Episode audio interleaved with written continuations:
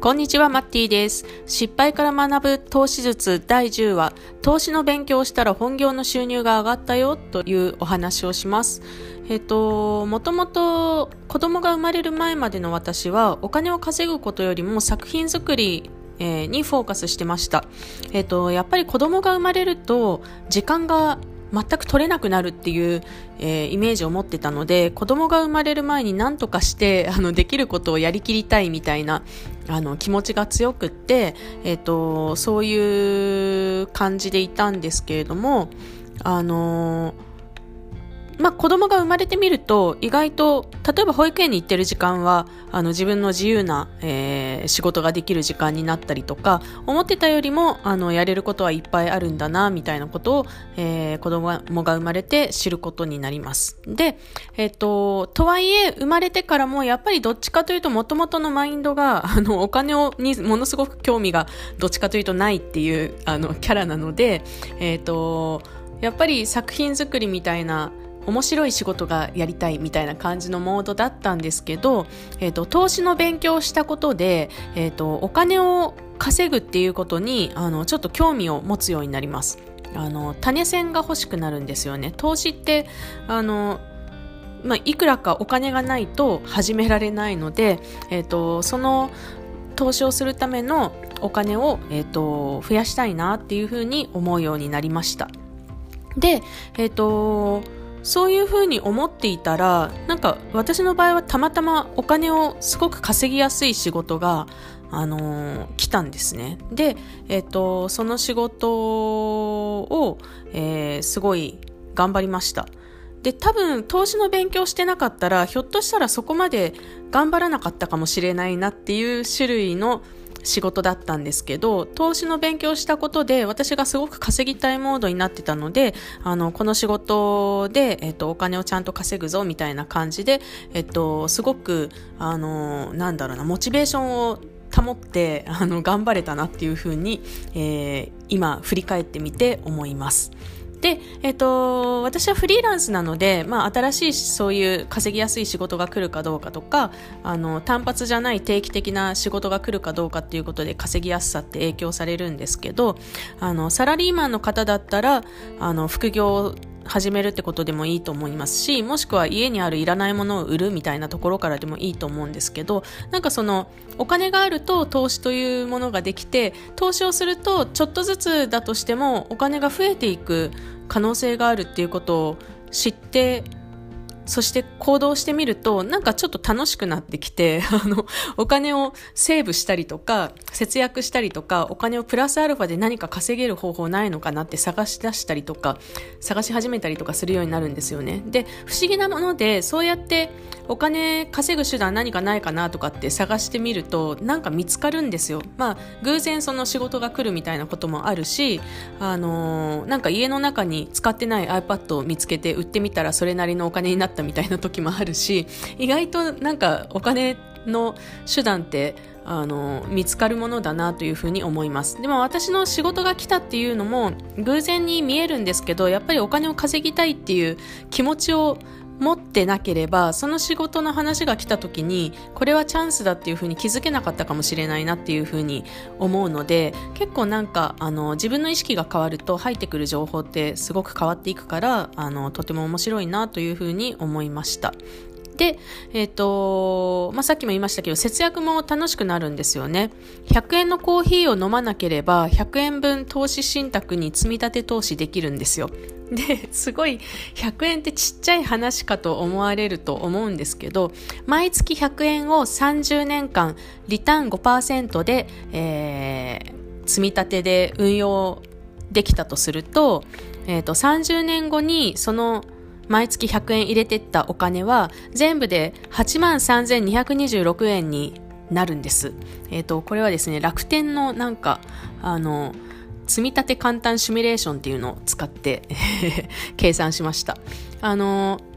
100円をそのまま、えっ、と、積み立ててい、あの、いく。100円を貯金していくだけだと、えっ、と、30年間毎月100円貯金して、えー、金額が3、3万6千円になるんですね。で、それが、えっ、と、福利で運用することによって、えっ、と、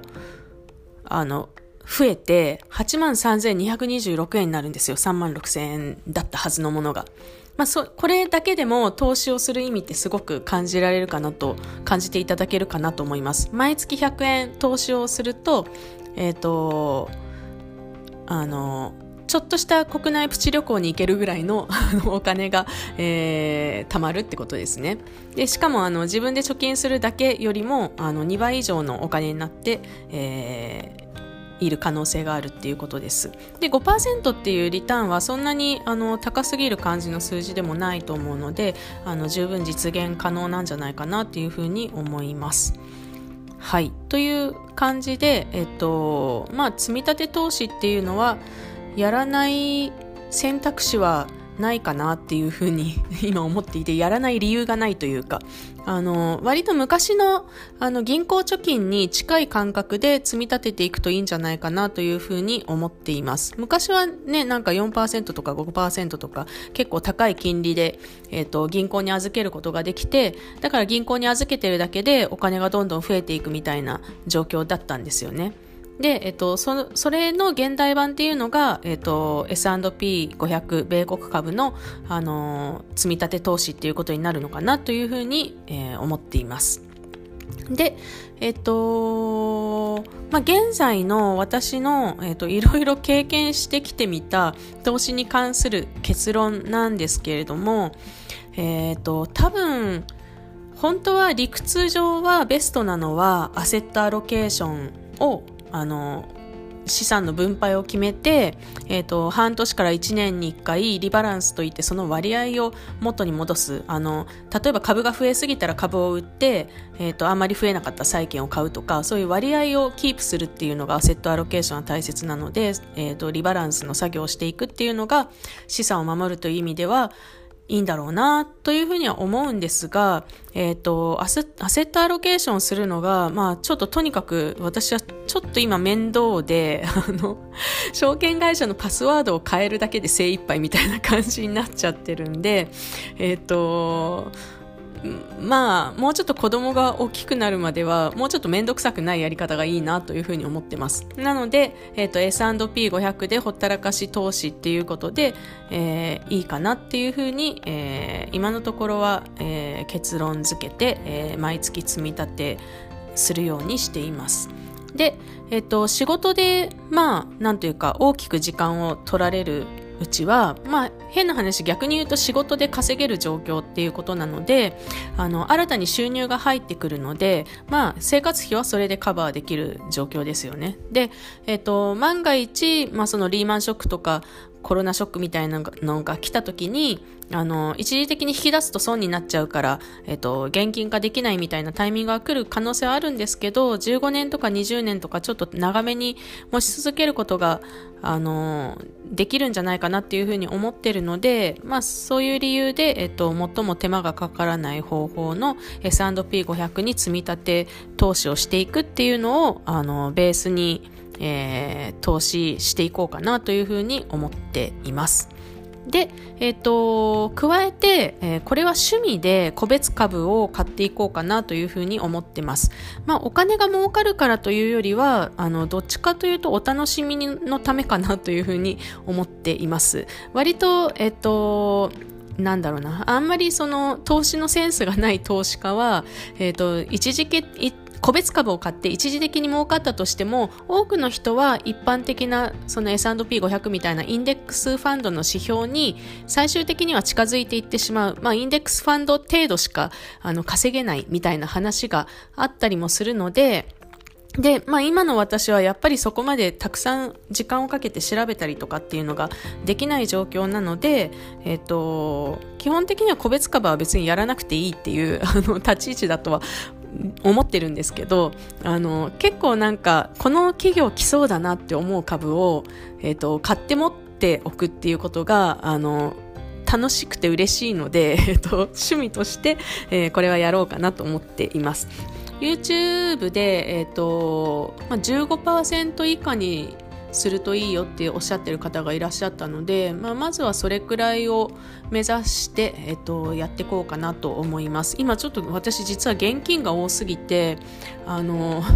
もうちょっと S&P500 買わなきゃなみたいな感じの 状況になっていて現金と個別株の割合がちょっと増えすぎちゃったなみたいな買い足したら増えすぎちゃったので、えー、ともうちょっと S&P500 を多めに現金からそっちに移さないとなっていう感じに、えー、現状はなっているところです。